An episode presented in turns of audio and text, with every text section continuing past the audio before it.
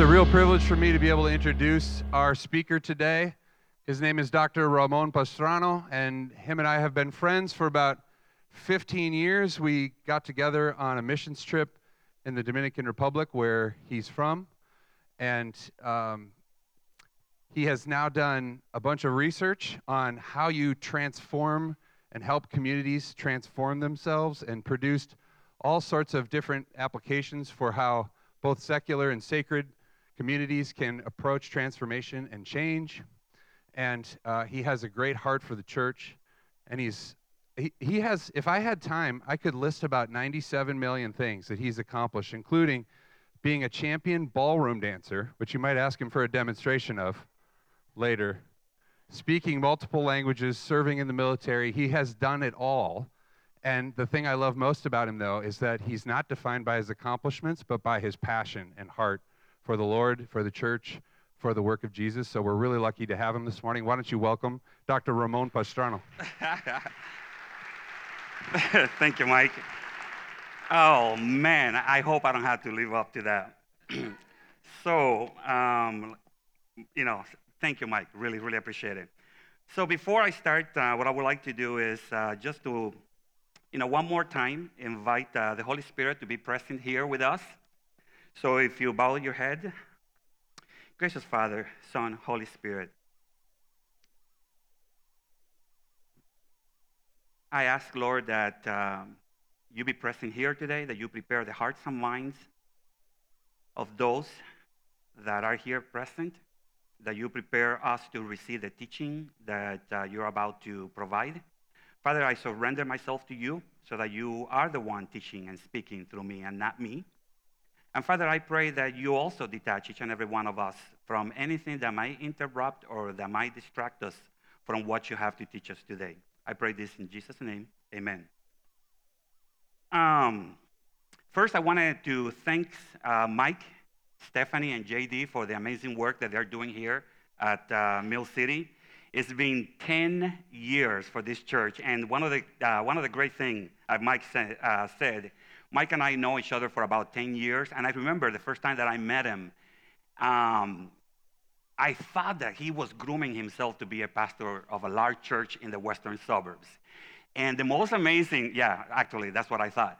But uh, the most amazing thing was that immediately that I asked that, that question, he told me, uh, my heart is in the city. I really want to plant a church in the city. So I have a lot of uh, great respect and admiration, you know, for Mike. And I was part of that group, uh, as, as long, you know, uh, along with some of them uh, here present, that really prayed, you know, for this church before this church became uh, this church. So I want to thank you, you know, the pastor, the staff, and I also want to thank uh, something, you know, that uh, I never done before, but it's uh, those families that actually move from their comfortable places to plant this church. I really appreciate all of you and the work that you're doing today. So thank you. Um, by way of introduction, Mike, you mentioned our trips to the Dominican Republic. Uh, when Mike asked me uh, which picture of God I wanted to paint today, I decided immediately that it was the one of the Holy Spirit. My experiences in the Dominican Republic and Asia uh, and India with the Holy Spirit has been very rich, very awesome, and it will really scare a lot of you. But you know what? I am going to share some of those experiences uh, here with you. One of the first one has to do with uh, our host in the Dominican Republic, Carlos. Carlos is a pastor that is really completely surrendered to the Holy Spirit and driven by the Holy Spirit. And one of the things that really um, caught us by surprise as we began to do uh, trips in the Dominican Republic at the beginning was uh, that he will call you on a Sunday, and he will say, the Holy Spirit told me that you are the one with a message to give today. So you can imagine, Mike, what? Uh, or anybody, actually, that came, you know, from, uh, you know, from, you know, from our church. Of course, you know, a Baptist church going to a more Pentecostal, charismatic, you know, uh, you know, church in the Dominican Republic, and uh, being called to preach from just right on the spot. Um, that really challenged a lot of people. But what was really interesting uh, for me as I watch, you know, people do that, is that really made us, all of us, to be more attuned to what the Holy Spirit was saying, and to really trust in what the Spirit was, you know, uh, telling us to say. So, uh, in typical Ramon fashion, I started cheating, trying to write a sermon before I got there, just in case he will ask me. And what was really interesting is that he never asked me when I had a sermon prepared. It was those moments when I didn't have anything prepared that he really, you know, asked me to preach. And it was, uh, it was amazing. It was really, really remarkable. So, um, but as Mike prepared, uh, asked me to, you know, to come and uh, give the message today, it really created a lot of tension in me. And I think it has to do with everything that I'm experiencing, that I'm experiencing today. As I began the journey that uh, brought me to this day, to this very moment, I realized that in the process, I had to open my heart, my mind, and my soul for some serious examination. I had to look deeply into my heart. I had to ask myself some very uh, hard questions about my faith and how I live out what I believe. And one of the things that I'm finding out is that my spiritual life and work has become closely intertwined. As I experience life and the church in our country today and hear Christians talk about their faith and practices, I cannot help but to wonder which God is the God that we are worshiping today.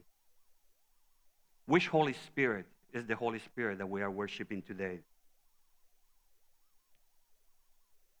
And who is the Jesus that we're claiming to know? If we believe in the same God, and we attend the same churches and hear the, ser- the same sermons every day, why is that produce different behaviors in each and every one of us? You can walk almost into any church and hear very different doctrinal beliefs about who Jesus is, who the Holy Spirit is, and who God is. And it's amazing that two people going to the same church, experiencing the same God, worshiping the same God, are producing two different behaviors today.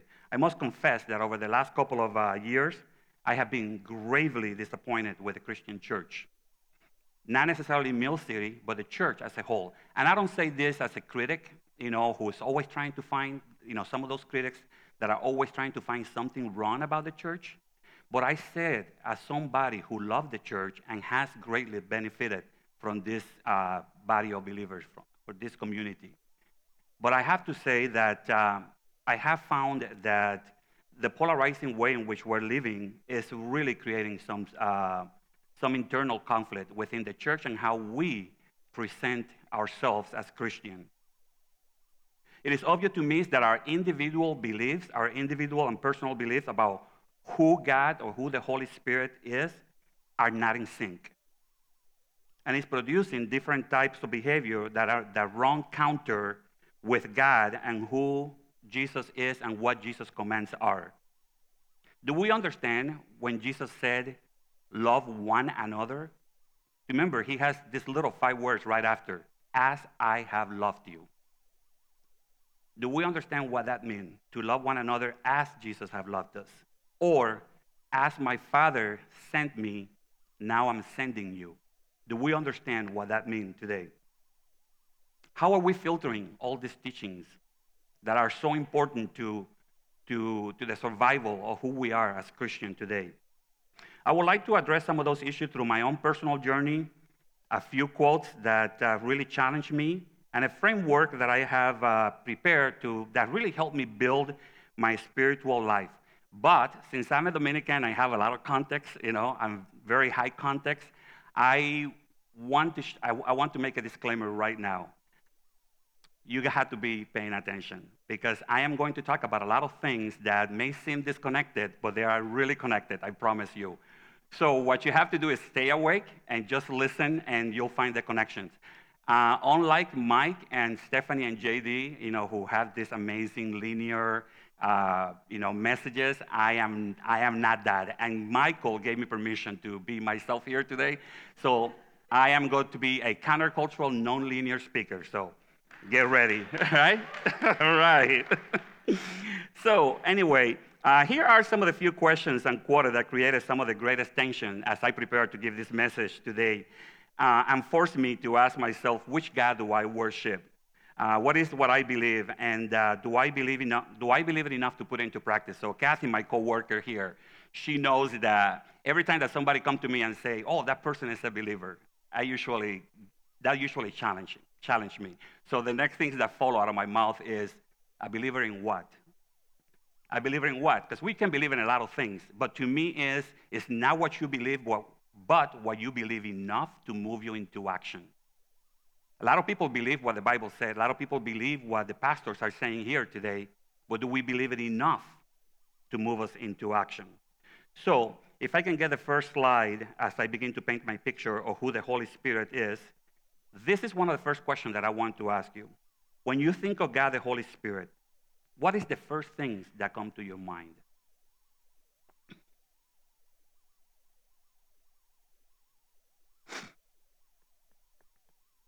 Growing up in a predominantly Roman Catholic country, I grew up believing on a, on a hierarchical, you know, God, Father, Son, Holy Spirit, through the three different people doing different things.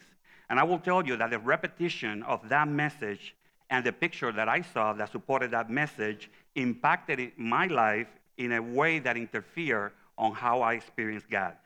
Some of this erroneous way of thinking and belief kept me from really connecting and learning who God really was. As a result, my conception of God was totally off. My conception of the Holy Spirit was completely off. The God that I worshiped then was definitely something other than the God that I worship today. So I don't know if that is the case with any one of you here today, but I want to invite you to do the same thing, to examine uh, what is it that you believe. Who is your God? Who is your Holy Spirit? When I ask that question, when it comes, when I when I talk about the Holy Spirit, what is the first image that comes to your mind?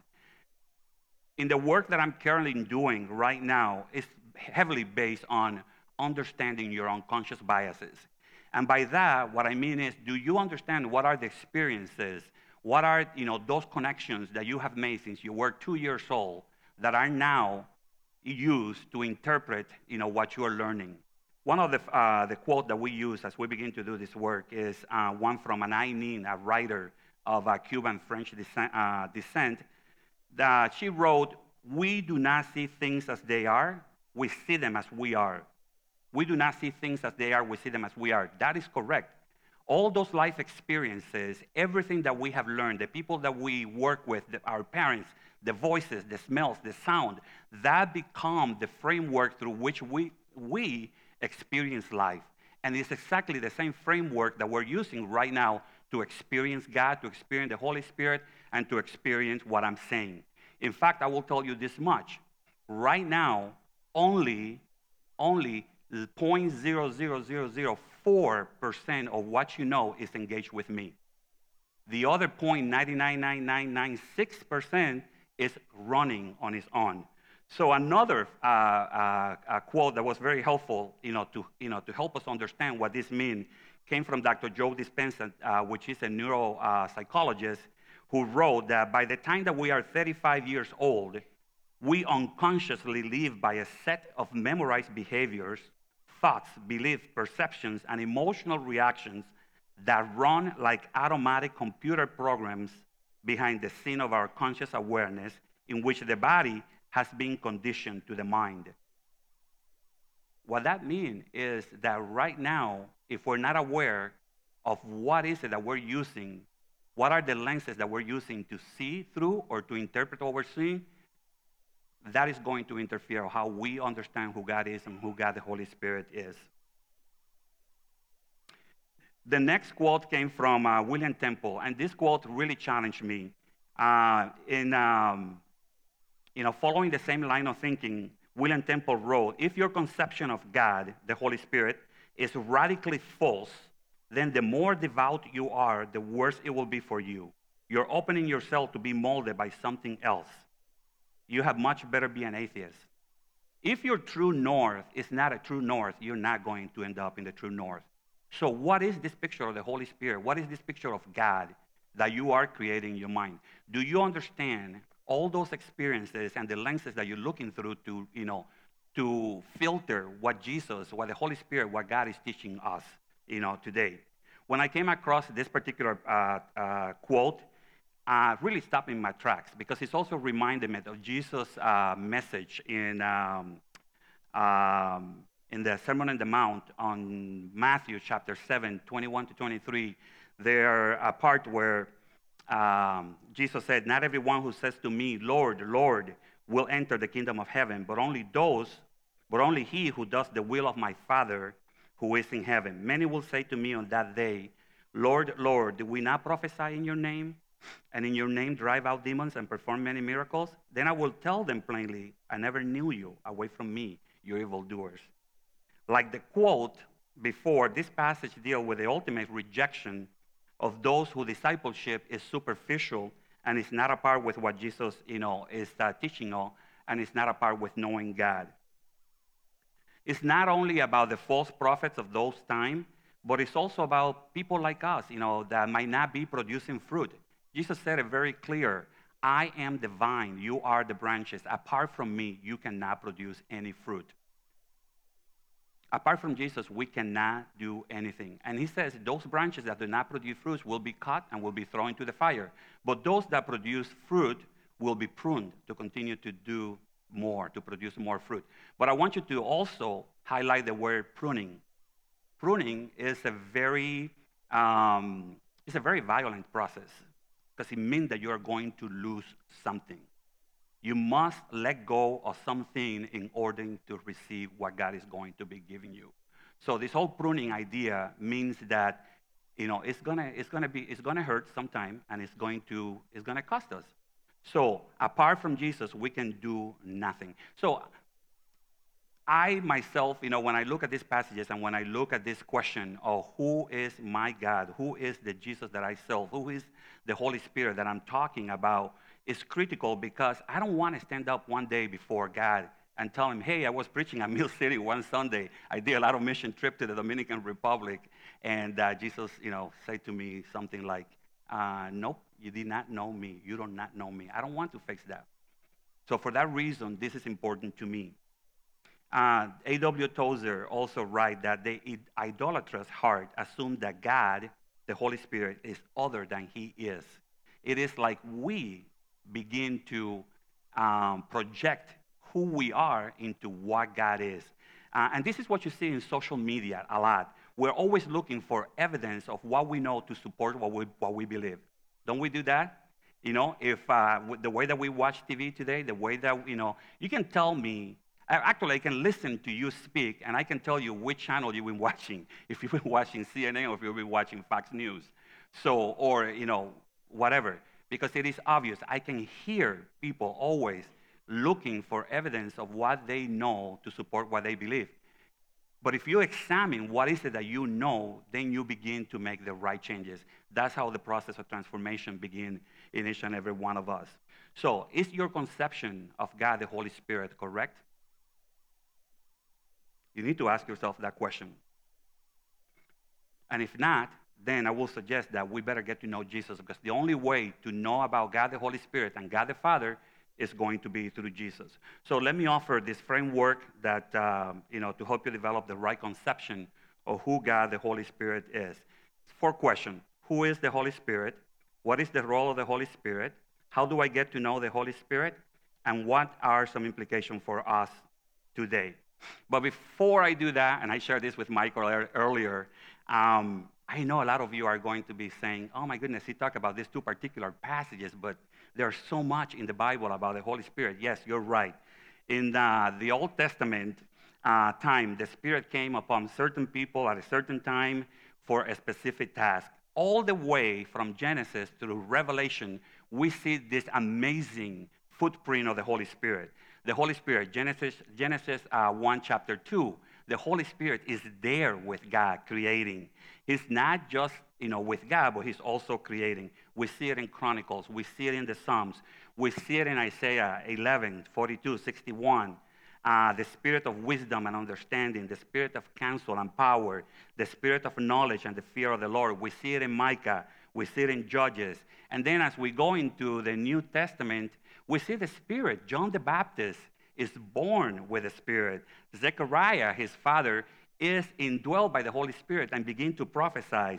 Elizabeth, his mother, when she meets Mary, the baby leaped in her womb, and immediately she is full with the Holy Spirit.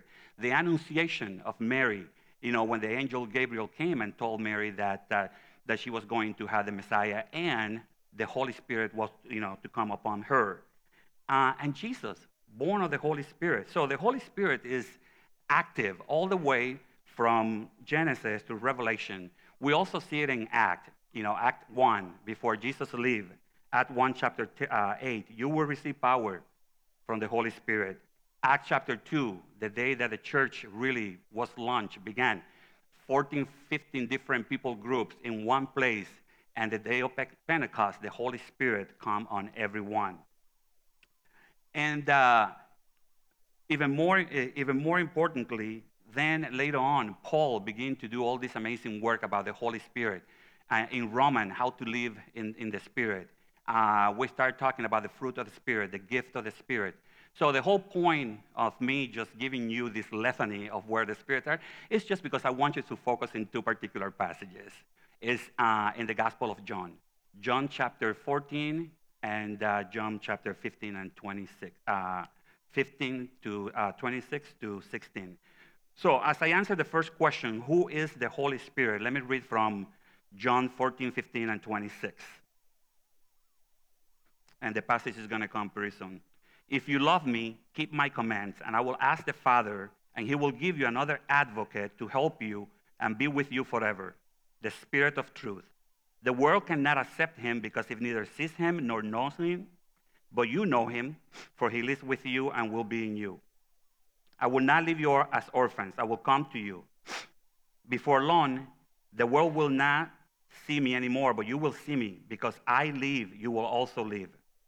On that day, you will realize that I am in the Father, and you are in me, and I am in you. Whoever has my commands and keeps them is the one who loves me. The one who loves me will be loved by my Father, and I too will love them and show myself to them. Verse twenty-six, but the advocate, the Holy Spirit, whom the Father will send in my name, will teach you all things and will remind you of everything I have said to you. This is the first of a series of important passages about the Holy Spirit. Because Jesus said, another counselor, another advocate, it is understood that Jesus is also like the Holy Spirit. He's revealing, guiding truth to us. He is the way, he is the truth. And Stephanie was preaching last, uh, you know, last week, she preached that for this reason Jesus came to the world, that the truth may be known. So, and what is it that the Holy Spirit is going to be doing? It's going to revealing truth, truth about Jesus, truth about God. In the Old Testament, the, uh, the Holy Spirit was also talked in terms of uh, outgoing energy, creative and sustaining, and that energy and creative energy is still going on today. Uh, we see it in Jesus. We see it in us. You see, Jesus talked about uh, flesh give birth to flesh, and the Spirit give birth to Spirit. And what Jesus is saying is we must be born of the Spirit. The Spirit is the one that needs to affect life in each and every one of us. And also, when we look at the Gospel of John, uh, the word that is uh, used here, the Greek word is paraclete. And paraclete is more of, uh, in terms of an advocate. And an advocate is somebody that is not only advising you, but is standing for you, somebody that is defending you, and is somebody that is pleading on behalf of the accused, but not in legal terms, as a friend. So Jesus is that friend that comes to advocate for each and every one of us. He is the Spirit of the truth, but the world cannot accept him. It cannot accept him because they don't see him and they don't, they don't know him. So it is imperative that we get to know who Jesus is. And finally, for me, as I begin to paint this picture, the most important thing is that Jesus, being the exact representation of the Father, he is also the tangible and explicit expression of the Holy Spirit. If you know Jesus, you know the Holy Spirit. The same way that Jesus says, if you know me, you have seen the Father. If you know Jesus, you know the Holy Spirit. For all things were built in him, for him, and through him. Nothing that was built was built, you know, outside of him. And all things are held together in him. He is the advocate. He is the one that is pleading for each and every one of us. Now, my question, do you believe this? And if you don't, what is holding you back? What I want to do now is, instead of uh, answer the second question, I want to answer the third question, which is, how do I get to know the Holy Spirit? And I already started. You get to know the Holy Spirit by knowing Jesus. Uh, about uh, mid two thousand eight, two thousand nine, I heard uh, Pastor Binder uh, challenge a young group of uh, young men that he was discipling. Uh, they decided to read the Bible. The only book that they were going to be reading was the Bible. It was, you know, supposed to read it in one year. No other book was the Bible. And I was a little bit jealous because I was working on my doctorate, and uh, I couldn't join those guys. Of course, I have a lot of other books to read. Uh, but eventually, I had that opportunity. Uh, in two thousand fourteen, I had a very personal encounter with the Holy Spirit and was prompted to read the, uh, the fourth gospel and chapter two of Acts, which is the you know coming of the Holy Spirit, just for three years in a row. Three years in a row. So I will read, I will listen, I will go to bed listening, I will drive in my car listening, and it was amazing what happened to me. It was truly remarkable. Uh, just little simple things that went over my head starting to become more clear, and I'm just going to zero in on the things that became the most powerful teaching tool and transformational tool in me. And it was in Mark chapter three when I learned, uh, when you when you hear Jesus said, he shows twelve to be with him so that then he can send them out. And the most powerful four-letter word that I found from that period of time was the word with. You have to be with him before you can think about going from him. It is this with him that really created probably uh, some of the richest learning in my life. And I see that in another passage that uh, Mike you know, preached about three, four Sundays ago, Uh, which is in, in John uh, chapter one thirty something, where uh, the disciples see Jesus and uh, they follow Jesus and uh, asking, Rabbi, where are you staying? And Jesus said to them, come and you will see. It's that invitation, come and see. You know, Jesus, Jesus is inviting us to come, to see, not just to hear, but to come and see, to be with him. So he could have told those disciples, you know, yeah, I'm, I'm staying somewhere else. But he told them, come and see, join me, be with me. When we are with him, then we can understand what is it that he's teaching us, why he came to this world, what is why the Father who loved the world so much gave his only son so that we will have eternal life and will not perish.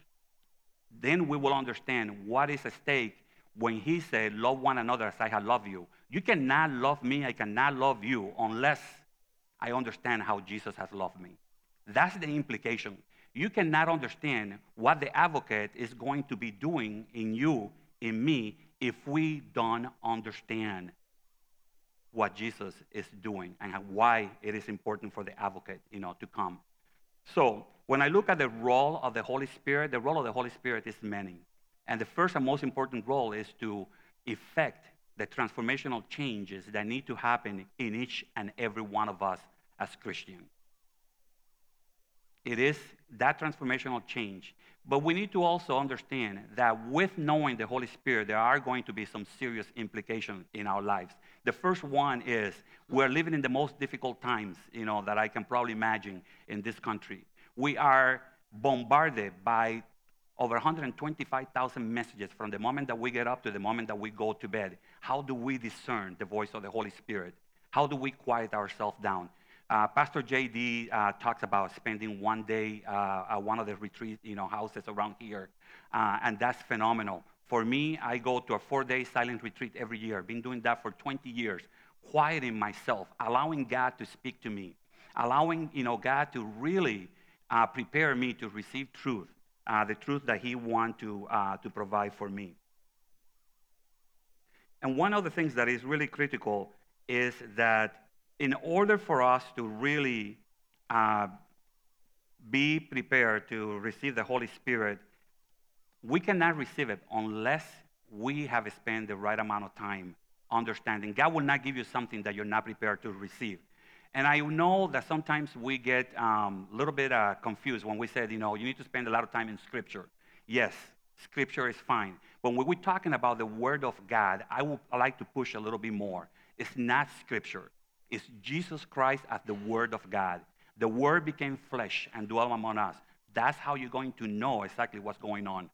In uh, John chapter five, you see Jesus in a sparring with the Pharisees, Sadducees, and teachers of the law about this particular issue. And Jesus challenged them. He said, you study Scripture so diligently, but you fail to understand whom this Scripture is pointing to, to Jesus. So when you consider, when you are studying Scripture, to really understand that we're talking about Jesus, the Word of God, the acting, living world, Word of God. Um, and then as you see some of the some of the following passages, it's very simple to see that the Holy Spirit, the role of the Holy Spirit is also as intercessor. He is interceding between us and between God. He's not only interceding between uh, us and God, but he's also providing truth. He's, pro- he's also providing counsel. He's also prophesying. He's giving us, in like in, the, in chapter fourteen, it tells He will tell us about things that are about to happen. But are we ready to receive those things? Do you believe what do you say, what you say that you believe? That's my challenge for you today. We need to investigate the source of any of every pretension, because we're also going to find that as we try to find truth, there are things that are untrue. There's people speaking things that are untrue. And if we don't know If we don't know what is it that we're using to interpret what is true or not true, if we don't know who Jesus is and we don't know the truth that Jesus is putting in us, then we are going to probably take things that are not true as true. And finally, I want to say that the revelation of the Holy Spirit are tied to our capacity to receive them. We have to develop that capacity. We have to open our eyes. We have to open our minds. We have to open our soul. We need to enter into the uncomfortable space of the things that we don't know that we don't know. That's another thing that we used to teach. It's the most uncomfortable place. We're safe in the things that we know that we know. But Jesus was about the things that you don't know that you don't know. When he invites you, it's come into this experience of who I am. Come into this experience of who I am. So I want to leave you with um, with probably the one prayer that I've been praying not only for all of you, but for myself, which is uh, John seventeen. Jesus prayed, Father, that we are one like you and I are one, you in me and I in them. Jesus is praying that we become one with him. And again, it's, there's that word, with him. We must need, we must be with him, even after we pass. Is to be with him. Father, Son, and Holy Spirit, since we're created to grow in an intimate relationship with you, to know, love, enjoy, honor, and glorify you through a Christ-centered orientation to every component of our lives, and through the mediating power of the Holy Spirit, help us and help others to experience the saving grace and eternal life in that is in Jesus Christ. May each of us, as your church, come to a knowledge of the truth and experience a fresh revival in the Holy Spirit. As you recapture the heart of your people, may we become a unified community of believers which reflects your heart, live by faith, is known by love, and together strive to fulfill your great commission. In Jesus' name, amen. God, we are grateful for what you've done for us, Jesus. We thank you for your sacrifice. We, in this moment, admit our sins. Ask for your forgiveness, receive your forgiveness, and we pray, God, that as we take communion today, that you would help us to see and sense your Spirit at work in us and in the world in a fresh way. Help our capacity to grow, as Ramon said, that we would see ourselves as being with you every day, part of the work that you're doing in the world, guaranteed to live in your presence for all eternity. In Jesus' name we pray. Amen.